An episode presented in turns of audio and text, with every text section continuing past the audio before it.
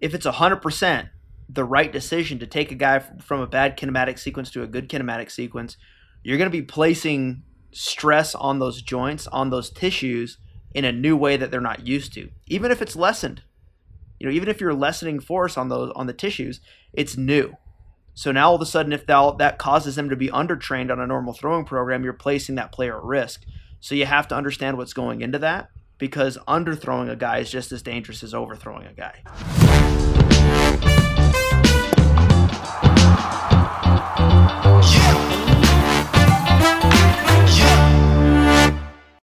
Hey, this is More Than Velocity. I'm Bart Pear here with Ryan Crotin and Jordan Oseguera, and today we're going to talk about the kinematic sequence and specifically um, how to train the rotational aspect of the kinematic sequence to increase your performance, um, increase velocity, uh, basically do everything better um, as as a pitcher or throwing athlete in general. So first off, I just want to say if you're listening to this on YouTube, please subscribe so you make sure you get everything there. If you're listening to our podcast, um, subscribe as well so you always see the latest and greatest. We try to produce these uh, at least one a week um, for these long form podcasts, and then we've got quick pitches and and arm care IQs as well that are coming out that are a little shorter. Some of them are are very specific. Some of them quite technical, but they're all good quality contact content for what's um, for what's going on in baseball um, right now. So with that, um, let's just kick this over to Jordan and quickly explain what the kinematic sequence is and and how you optimize it through training.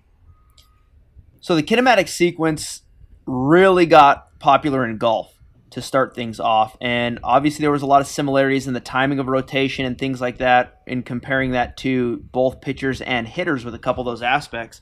So it got adopted pretty well in the baseball world. Um, and it's really getting some big notoriety, I'd say. Would you say over the last two years, Ryan? Uh, it's been a little longer. a little know, longer than two years, somewhere in that. It.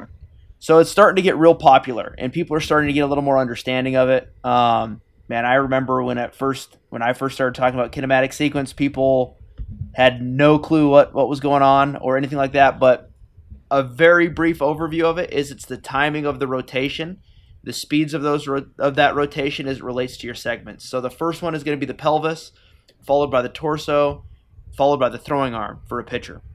Um, so you want the timing of that, the kinematics to be in sequence of what it is you're doing for that movement.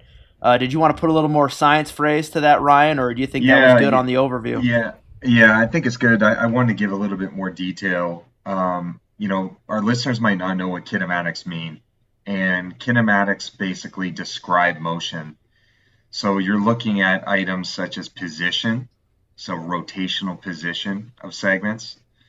Um, you're also looking at velocities, and usually we're looking at angular velocities in the kinematic sequence. Um, we're then uh, also looking at accelerations, which is you know the rate of change in speed. So you know you have you have position, velocity is the rate of change in position, and then you have acceleration, which is the rate of change in velocity. And a lot of those components um, are very trainable. And when it comes to the kinematic sequence, there are there's an there's an acronym I use, but basically it all starts with the letter S. So with the technology that's out there, whether you're using sensors or using a 3D biomechanics suite or a markerless motion capture system, you're going to be able to see a few things. You're going to be able to see first the speeds. So you have to take note of how things are, how fast things are rotating. Obviously, the arm, it's lighter and it's further away from the center of the body, is going to move faster. Um, but primarily, you know, in training, people are really focused on the pelvis and the trunk. So you're looking at their speeds. You then want to look at uh, separation time. So when do these two segments, let's say the pelvis and the trunk, hit their peak speeds? That's an important determinant of performance in, in biomechanics. Um, and then from there, um, you want to actually look at the slope of the line, and the slope is the acceleration and deceleration. So most biomechanists they pay attention to the slope getting up to the peak, but the real beauty that separates pitchers' ability is once they hit peak, how fast do they put on the brakes? So you want to be able to see a very sharp decline in um, in the speed curve, in the angular velocity curve. So you want to see them decelerate really well. Um, you also want to take take a look of their, at their separation, and the uh, the technologies that are out there will tell you what is the angle that is made between the pelvis and the trunk. And there, you know, there are optimums, but every pitcher is different. There's some pitchers that throw at very high velocity that have very little range of motion in being able to separate their their pelvis from their trunk. And we also call that dissociation. And that's basically the pelvis is rotating towards the plate while the trunk is still maintaining a position away. And so that creates an angle between those two segments, and that's a big stretch between them. Um, you can also look at the speed gain. That's another S. So that's looking at, let's just say you're looking at your pelvis and your trunk. How much speed is the trunk gaining on the pelvis? And the last thing you can look for in this kinematic sequence is the speed ratio. What is the percentage of speed for the trunk relative to the speed of the pelvis? And there's all different categories and benchmarks that you can use for a player and influence training based on this data. Yeah, one way I've always liked to to describe it when we're relaying this information to players, because you know the people who've been listening to the podcast, uh, reading the blogs, anything like that, know that anyone that Ryan and I are working with, we want to educate them with as much information as we can. And the way I like to say it is when you're looking at your kinematic sequence, is it's kind of like the engine of the car. What the pelvis, what the torso, what the what the arm are doing are kind of like the timing of when your pistons are firing in that engine. And then when you're looking at those acceleration phases of it, that's how fast your engine can get you going from zero to 60. The deceleration is how fast you go from 60 to zero, so slamming on the brakes. And then those peak rotational speeds are how much horsepower you actually have in that engine. So looking at all that, you need to make sure those are pretty well balanced out. They're firing in the right timing, the right sequence of events, and that you're maximizing. If you have, you know, 450 horse horsepower under the hood, not quite like my Honda Civic, you know, I call it the stable. It's where I keep the horses, Crotin. Mm. Um, but I want to make sure that I'm able to accelerate those from zero to 60, but also being able to slam those down when I need to hit the brakes to transfer that energy and gain as much uh, momentum up the chain as I can. So, uh, and Ryan, you definitely put that into a definitely a more scientific look at that. If, if for the average person out there who maybe can't measure, or how are you measuring these things that you were talking about? um, you know what kind of tools are you using and if you're just a you know just a teenager or someone in college or you know what are you what are you doing to to assess where you are in terms of your kinematic sequence um, at this point yeah i mean so at the very high level you're using markers put on the body and you're going to be at a biomechanics lab in 3d space and a lot right. of pro teams have them college teams do too there are technologies that can be purchased um, as apps that you can get some indication of how you're rotating and moving that are markerless.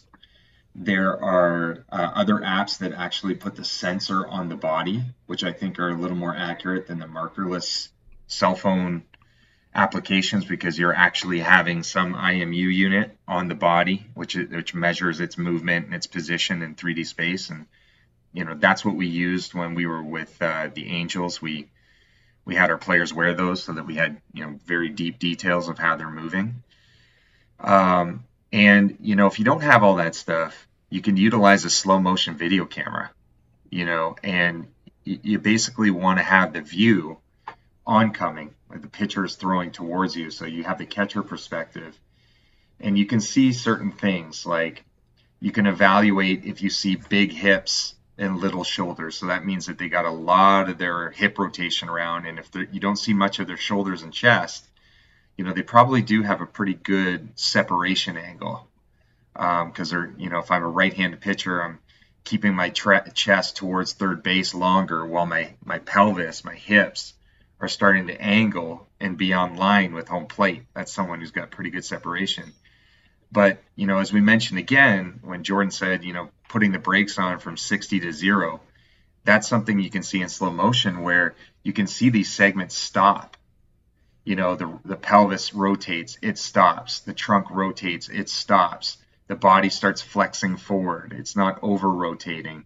Those are things that you can see in the video to determine, you know, this athlete has a pretty good ability to stabilize the the rotational movement. They need that um, for command and control, for velocity and health.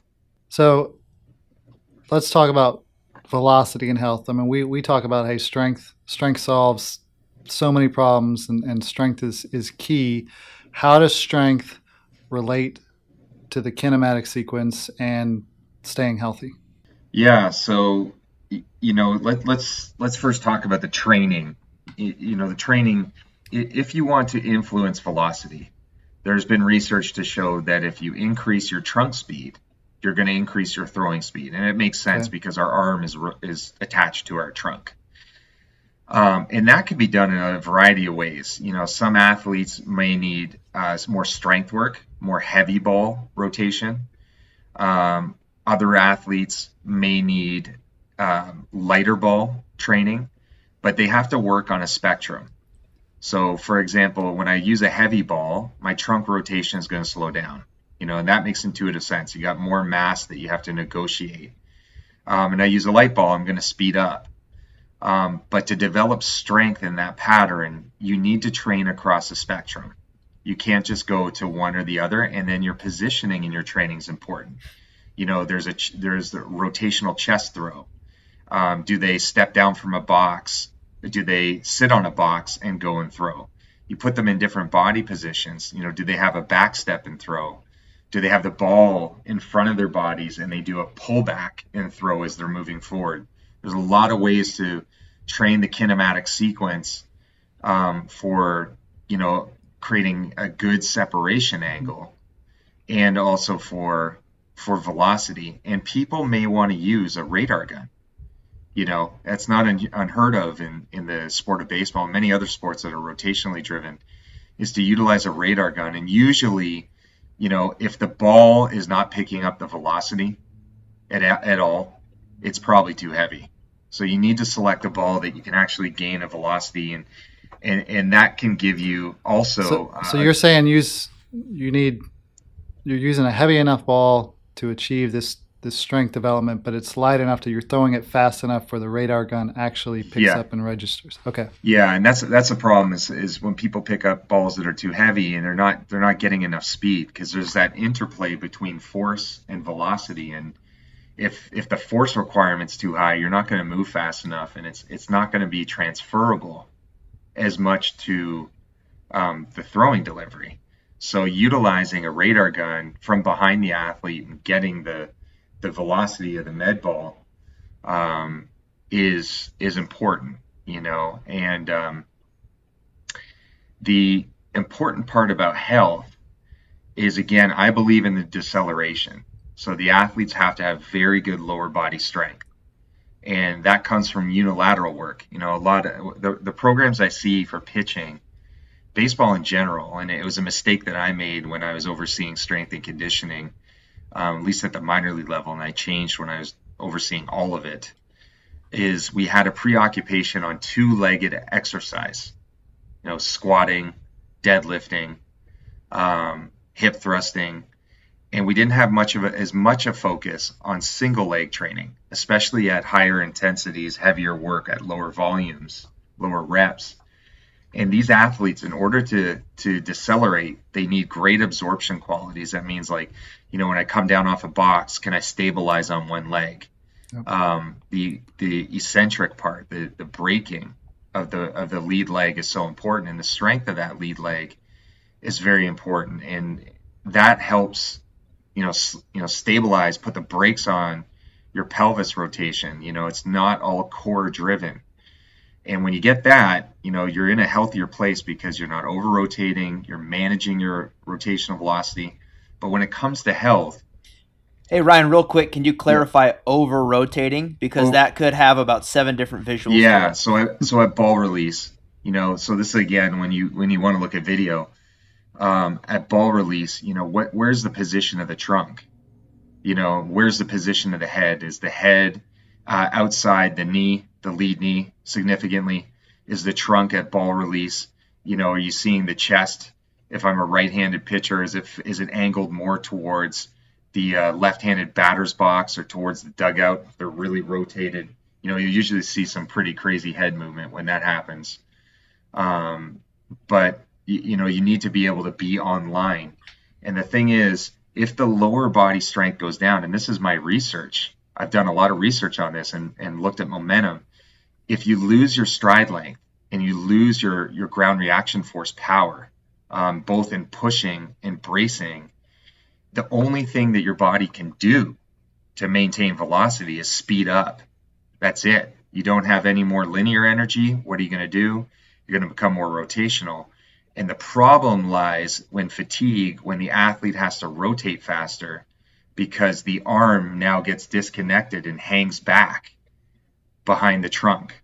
And if it hangs back behind the trunk, that leg puts stress on the shoulder and elbow. And I mean, our vantage point of, of being with armcare.com is that we want to manage, we're expecting there is going to be fatigue of, of the core and of the legs. And, and that's going to occur and that's going to change that momentum relationship where we want to make sure the shoulder and the elbow are as, strong as possible to handle that change in the transfer of momentum. So, Jordan, you've you've analyzed thousands of pictures on video, um, looking for things like this. What what are some of the common things you're seeing, and then what are the common drills that you're you're telling them, hey, we've got to improve some things here. We've got to get things back in sync. Um, wh- you know, what are the things you're having some of your athletes do? Yeah, so to kind of give a two two-folded answer to that, if you're looking at an athlete just on 2D video, slow motion, or if you're able to slow that down as best you can, you're gonna you're gonna be able to to hit the bullseye. I'd say 80% of the time with your drill prescriptions. Um, there's a lot of really good drills out there with you know the rocker drill, some sequencing drills, uh, some stability drills where you're actually teaching the pelvis to to accelerate and stabilize all done while throwing. But when you actually put them on a motion analysis, you can really get fine tuned detail in that. And I preface that by saying motion analysis isn't for everyone. There's there's some prerequisites for me for getting into motion analysis, and you know obviously you need to be be sure you're going to be strong enough to handle those those fine tuned detail changes that are going to happen, as well as you need to be competing at a relatively high level for it to have some type of real effect. For the most part, most of it's going to get done through 2D video. But when you get someone on a motion analysis system, you're going to be able to see the way those curves are looking on their acceleration and deceleration phases. And if you have a guy, for instance, I just call them hiccups. And you, if you're just listening, you're not watching, you obviously can't see what my hand's doing. But instead of that line and giving a good straight acceleration up, it might have that acceleration, a little flat spot, and then it gets going with the pelvis. And now you can see, okay, on the acceleration phase, there's a specific drill or training method that I need to start implementing to smooth that out. Or if it's on the decel side, now you can start focusing on the back half of that curve. Or if it's with the torso and you start looking back. And this is something that a lot of movement screens miss because you're not moving as violently and aggressively in a movement screen as you are during the actual throwing motion. The throwing motion is a very aggressive movement, and movement screens are done on flat ground we're thrown off of a slope. So all of a sudden, the, the motion analysis is taking into account those issues. And by analyzing what those are doing, if you see, again, I'm just calling them hiccups in those in those slopes, you can start addressing the specific drills you need that are going to be helping that athlete the best. So is it the torso rotating early because the pelvis can't stop? Well, you need to program in some decel strength training on that pelvis, as well as some you know, lower half stability work drills in the throwing program that are going to focus on that. Is the torso rotating early because it's happening due to a posture change, and that's thrown off the kinematic sequence. Well, now you know exactly what you can program in with that.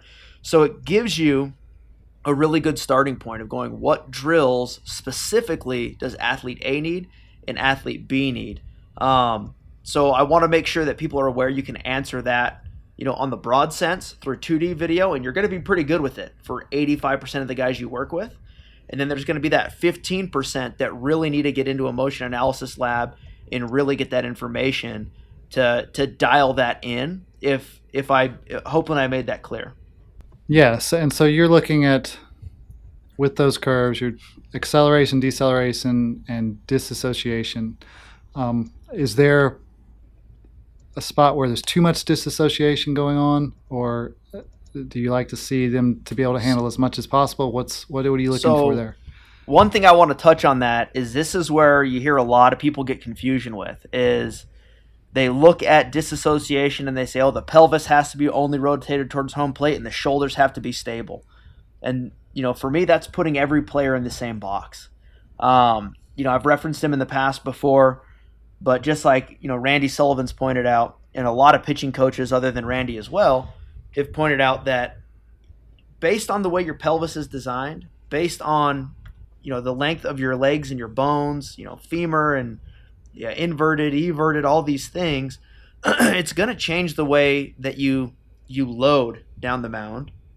We just had a great, fantastic talk with Steffan Jones, one of the one of the best cricket coaches who's out there, from what I can understand, and he sees the same stuff. You know, quad dominance versus glute, fascia versus tendon, stuff that's way beyond you know most people to understand. But each player's going to load differently based on their anatomy. If you load differently, you're going to stride differently. If you stride differently, you're going to disassociate differently. So that all is really important. There's going to be like Ryan was talking about, I say big hips, little shoulders. Those are your guys that are going to create huge pelvis separation and the shoulders almost stay stable. So they get that belt buckle all the way pointed towards home plate. You have guys that are really visually pleasing and they're a little bit of hips and a little bit of shoulders and they're just real pretty because the way our brains are is we like things that are balanced. There's a reason most people look at Picasso paintings and they're like, I don't really understand that. but then you look at a picture of a flower pot that's in every single hotel room, like, oh yeah, that, that's kind of nice to look at. It's because it's balanced out and visually pleasing. And then you have the guys that create almost no pelvis separation, but it looks like they're twisting their upper half almost inside out.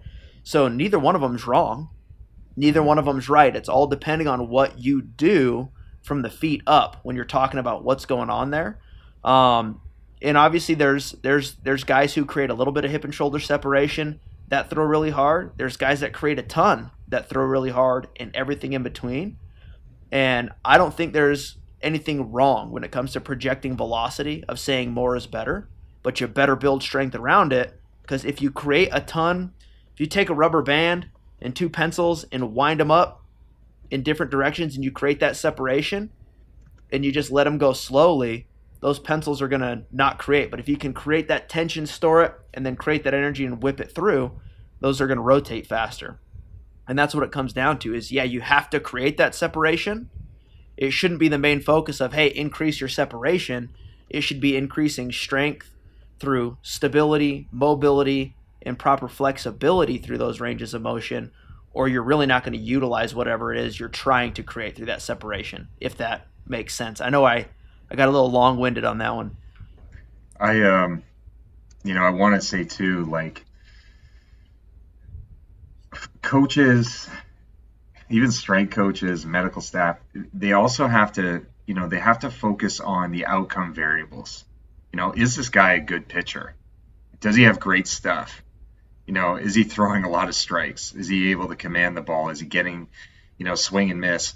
All of those things have to be understood first because we have also been, just like what Jordan's saying, the eye test, and this happens too in biomechanics where people stick too hard to the quali- the quantitative data. We've we've messed some guys up. We've we've we've made improvements, which you know, in terms of how their kinematic sequence looks on paper and on video but then all of a sudden the ball action changed. You know and you, you think like okay well the trunk and pelvis are a lo- they're a long way from the fingertips but there's some relationship to the entire kinetic chain on on ball action. And so you know that that's happened in some places. So that's important to consider too in all of this is you know what's what's the uh, performance uh, outcomes of the player? And that's why you know i always say my message is strength matters most. You know especially when the when the athlete's having great success on the mound. It's like, okay, we need to ensure that this athlete is strong. You know, given that he's not biomechanically or kinematically the way we want him, we just have to ensure that his his training is is robust to handle, you know, what we think might not be the ideal or optimal sequence. Well, well, just to touch on that as well, even if you if it's hundred percent the right decision to take a guy from a bad kinematic sequence to a good kinematic sequence, you're going to be placing stress on those joints, on those tissues in a new way that they're not used to. Even if it's lessened. You know, even if you're lessening force on those on the tissues, it's new. So now all of a sudden if that that causes them to be undertrained on a normal throwing program, you're placing that player at risk. So you have to understand what's going into that because underthrowing a guy is just as dangerous as overthrowing a guy. So yeah. you need to know what's going on with that. And just like Ryan was talking about with the pitch shapes, is you still have a large grouping of people out there that are saying, oh, that this isn't going to impact your pitch shapes in any way. 100% it will impact your pitch shapes. And pitch shapes are extremely important to where, you know, and I'm talking at the high level of performance right now. If you take a guy who has a bad kinematic sequence, but can create 19 inches of induced vertical break on his fastball, you clean that sequence up and you get him down to 16, you've done that guy a disservice. You know, and it's you, you need to understand at that point, you may have taken a guy who's now was going to be a millionaire and made him never get out of double A. So it, it, it gets a little more risky when you start doing those, and you need to have that information of why you're making these adjustments, what it is you're doing. And even if that guy still gets to the big leagues, but you take him from you know, being a standard group five, which is, you know, your fourth or fifth starter, a usable bullpen arm, and you make him a group four, by lessening those pitch qualities, he's still a big leaguer, but he's not as productive as he should have been. So you really need to evaluate what changes do happen. And if you're not continually assessing holistically, 360 degree view of what's going on with that player, yeah, he may be, you know, recovering, you know, 24 hours sooner, but if he's recovered 24 hours sooner and, producing 15% less, it doesn't matter if he recovers within 20 minutes because if he's not producing, it doesn't matter. Uh, so I don't know if you want to jump in more on that, Ryan.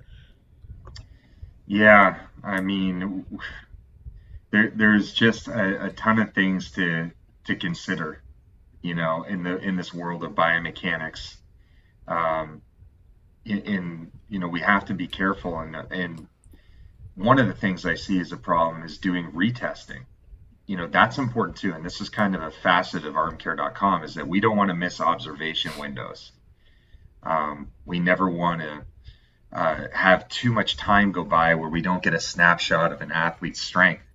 And so, you know, when you're doing things biomechanically, you need to also re examine the movement that you're changing to see did it actually change. But now with this layer of strength, I would be looking to see is the athlete less efficient, meaning is is now is the delivery causing them more fatigue.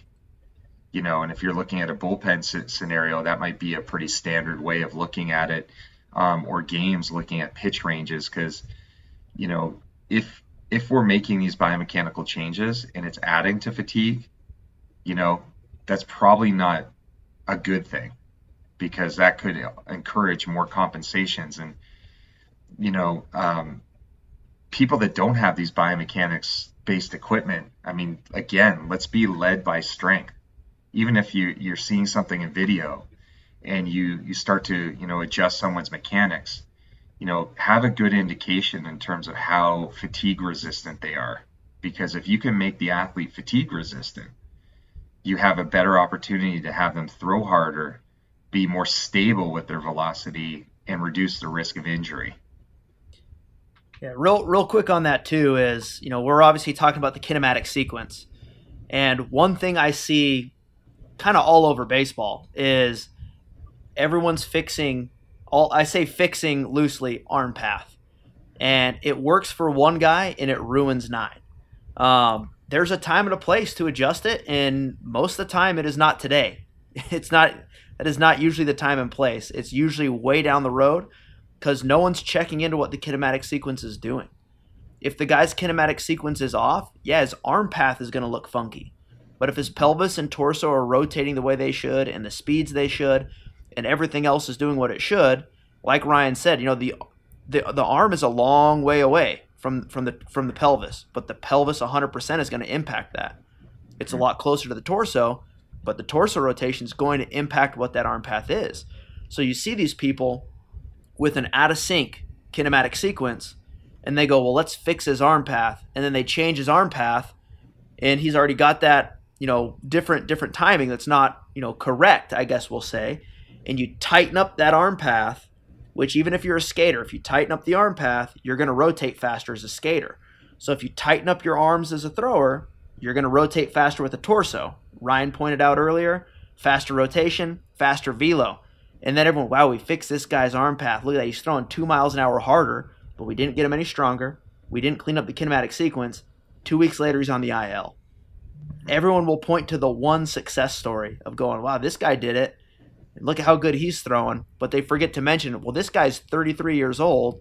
He's been in the big leagues for eight years, and he's a freak when it comes to his strength. But then they take that guy in low A or that high school player. They go, I told you we needed to change his arm path because he was an injury waiting to happen after they just blew the kid out. You know, and I'm not saying that's everyone, but it's a lot more common than you would think to where I've got a lot of guys that I work with that go, man, I got, you know, my coach trying to tighten my arm path up, try tighten my arm path, tighten my arm path with good intentions. They haven't done the digging. They haven't done that research of what that underlying cause is. And it's like putting a, a bandage over a gunshot wound. There's a lot more than just covering up that wound. You got to get in there and fix what's happening on the internal side of this.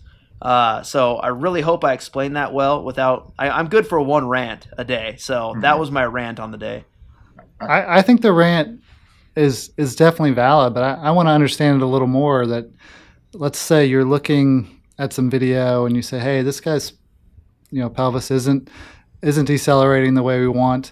You're not you're not telling the kid and maybe we say the same way with arm path. You're not saying, hey, I want you to do this with your pelvis more. You're saying, hey, we're going to do some training and build some strength around this. And then we are going to go back and look again and see what changes that made and if it was an improvement or not. It's not, exactly. I'm going to get you to look this way on video. It's, I'm going to strengthen this up and see what changes on video.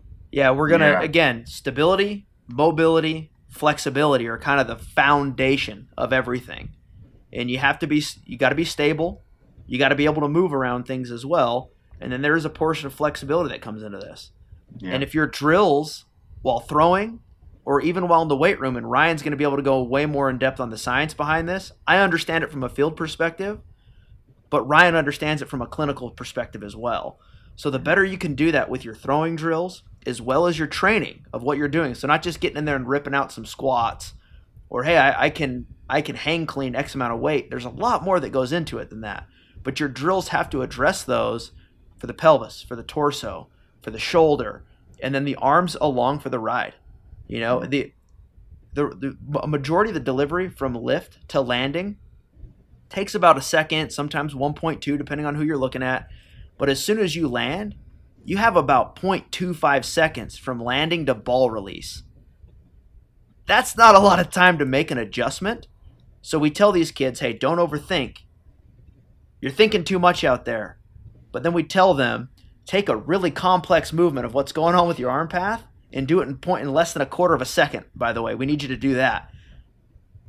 I don't know a whole lot of people that can really put that amount of effort into a into this much of a time window as opposed to this much. So for me, almost 100%, maybe 95% of my teaching comes before the foot is landed. Because once the foot's down, we're just letting our natural intuition, our natural body awareness, our everything we've done leading up to that point is going to take care of itself. The only thing we have to do is make sure we're keeping the intensity through that point. But if we're trying to coach after that point, we see a lot of guys get the creature, the yips, the thing, whatever you want to call it, and I've seen it happen a lot, especially in the pro level, where where guys start coaching after foot strike and you ruin a player. And it's not because of bad intentions, but again, like my mentor was a PhD in sports psychology. So I got I don't know as much as him, but I learned a lot about the psychology aspect of what goes into these changes. The stress, the anxiety, you know everything that happens. And then when you start telling the brain which is a fantastic thing you know the brain's pretty impressive. And man ryan you were with me on my my neuroscience deep dives and you know neuroplasticity and going through all these things. And you know man i think i wore out almost every person who didn't want to talk to me. And i finally found one guy and ryan that did want to talk to me about it you know in, in pro ball. And I, I don't know how much research I had on how many books and videos and all this stuff. And it's not easy to to get the brain to actually learn something in that amount of time, you need to find a different way to do it, and it, you got to give it time before that to affect that outcome, if that makes sense. Um, but again, this is something you can get really deep into and go way down the rabbit hole on. But it's also why when you try to fix things that are putting the band aid over the issue, as opposed to addressing the hemorrhaging artery, you give kids the yips. Uh, mm. So it's really dangerous when you start messing with things out of the sequence of the events they should be taking place. I always think that you should take a weight room solution to a mechanical problem first. Um, the athlete needs to feel, you know, what what's happening. There's there's probably no athlete on the history of the world where you give a very long description of how you want them to move and you're explaining how where their body position should be and what they should be doing with their joints. And it's just too much that they need to be able to feel you know feel the movement feel what it's like in their muscles. You know it's not being internal it's being external because they they have implements to use you know for example if an athlete doesn't hinge well well maybe you put them on the mound and they do reps with something that gives them weight to keep them tipped forward so that they understand how to hold that position and posture in a hinge position. Um, I see some drills in pitching that you know I don't necessarily agree with for for the kinematic sequence and separation. Like uh, one drill is called the janitor drill, where the pitcher is actually facing towards second base on the mound, and they're just basically uh, reverse stepping and trying to like snap their head around to find home plate to see if they can they can try to hold back. That's that's artificial in my opinion, where there is a strength, stability, um, mobility, flexibility problem that's inherent, and you're, you're just throwing something at them that um, is not going to overcome the anatomical aspects of their delivery. So, you know, the other thing I, I, I, want coaches out there to, to do is like try to take a proximal solution to a distal problem. Jordan said it, and I, I want to readdress it. You know, working on the arm without looking at the body. And when I mean prox- proximal, I mean the trunk and the pelvis, you know, start in the lower body, you know, cut the arm out of the equation, fix those things first. And then you'll see, you know, how it improves the things that you want to see in the arm, you know. And I think time and time again, um, this this holy grail of finding the perfect mechanics, we need to stop that we need to find optimal optimal mechanics for everyone. And Jordan and I have seen a ton of athletes with what is considered perfect mechanics or great mechanics. You know, scouts have told us how efficient they are and all that stuff, and they go down in a hurry. And so again, the message for me is strength matters most. If you don't know what the athlete's strength is like on a on a you know weekly basis at minimum, um, you're exposing them to a tremendous amount of risk. And none of the conversations that we're having about mechanics matter when the player is under the knife and out for a year to 18 months. Yeah, just you know, to give surgery. some context on that, you know, you know, the guy I mentored under who I think we're actually going to be having on the podcast here in a little bit, Tom House, he looks at it from the point is he goes, he's known for biomechanics. But if you go work with Tom at any point, if you've coached under Tom at any point or consulted for Tom at any point, he says there's this performance table. The performance table, it's all held up by the result. That's the tabletop. But then you have your legs, which are biomechanics, strength and conditioning, nutrition, and mental emotional. Your sleep and nutrition, mental emotional recovery, all those legs need to be equally balanced to support the results that are the table. So if people are I mean everybody's gone out and at least I have, maybe I just am in worse neighborhoods than everyone else where you sit down and the table's all unbalanced. It seems like everywhere I sit, I get the bad table that just wobbles. You don't want that. You want the table legs to all be stable. You want it to support the tabletop so you're not having food slide off everywhere. And that's the exact analogy. Is not one of them is more important than the other. They're all of equal importance. You can be the best biomechanically, you can be extremely functionally sound, your strength is there. You can do everything you can from your sleep and nutrition, but if mentally and emotionally you can't handle strength and anxiety, you will never pitch at a high level. If you can handle stress and anxiety, you have the mentality of a Navy SEAL, but your biomechanics suck, you don't actually have the right functional strength base for a pitcher, and your sleep and nutrition are no good, you are not going to last in as a professional baseball player. You're not going to perform to, to the max. So it's like you can't be overloaded on any one of these standpoints. You need to be equally balanced on all of them. And that goes for any high-end athlete is, you know, they might have success for a year or two, but they're usually not long-term success stories. So it's so important that, you know, I've said it before, baseball swings in these pendulums of black and white. There's never that shade of gray in the middle where the pendulum can kind of just sit there and get comfortable. It's Oh, well, this player has good mechanics. What about his strength? Doesn't matter. He has good mechanics. Well, this guy's really strong. What about his mentality? Doesn't matter. He's strong. I've seen him squat 350 pounds, so we know that he's mentally tough. He can he can handle it. But we're just not looking at things in that 360 degree view that's holistic to know what's going on internally and externally. You know, and everyone pigeonholes themselves into this one school of thought as opposed to going, no, we have to round this athlete out. Are we trying to create major league starting pitching? Or if you're a high school coach, am I trying to create the best starting pitching staff in the entire state or the country? Or am I trying to just create some guys that can be really good for one or two innings? And if you want guys that are good for one or two innings, be good at one or two things. If you want guys that are really good at playing the game of baseball, you need to be able to develop those four legs of the table and support the foundation of that so the tabletop can actually have some weight on it. That that was rant number three. Jordan. Yeah, my bad. I'm, I'm keeping track. That's so, my bad. no, it's all good. I think um, I think we've hit this uh, pretty well. Um, if you've got any questions at all um, regarding this, what am I doing? Maybe, hey, I'm doing this. Is this whatever you've got? Listen, we want them um, submit them to us on YouTube or go on to armcare.com. There's a support link right there in the bottom right. You can click on it and say, Hey, I've got a question about the podcast or whatever. We will respond and get back to you for sure. So, um, with that, I think we're going to wrap it up. And uh, until next time.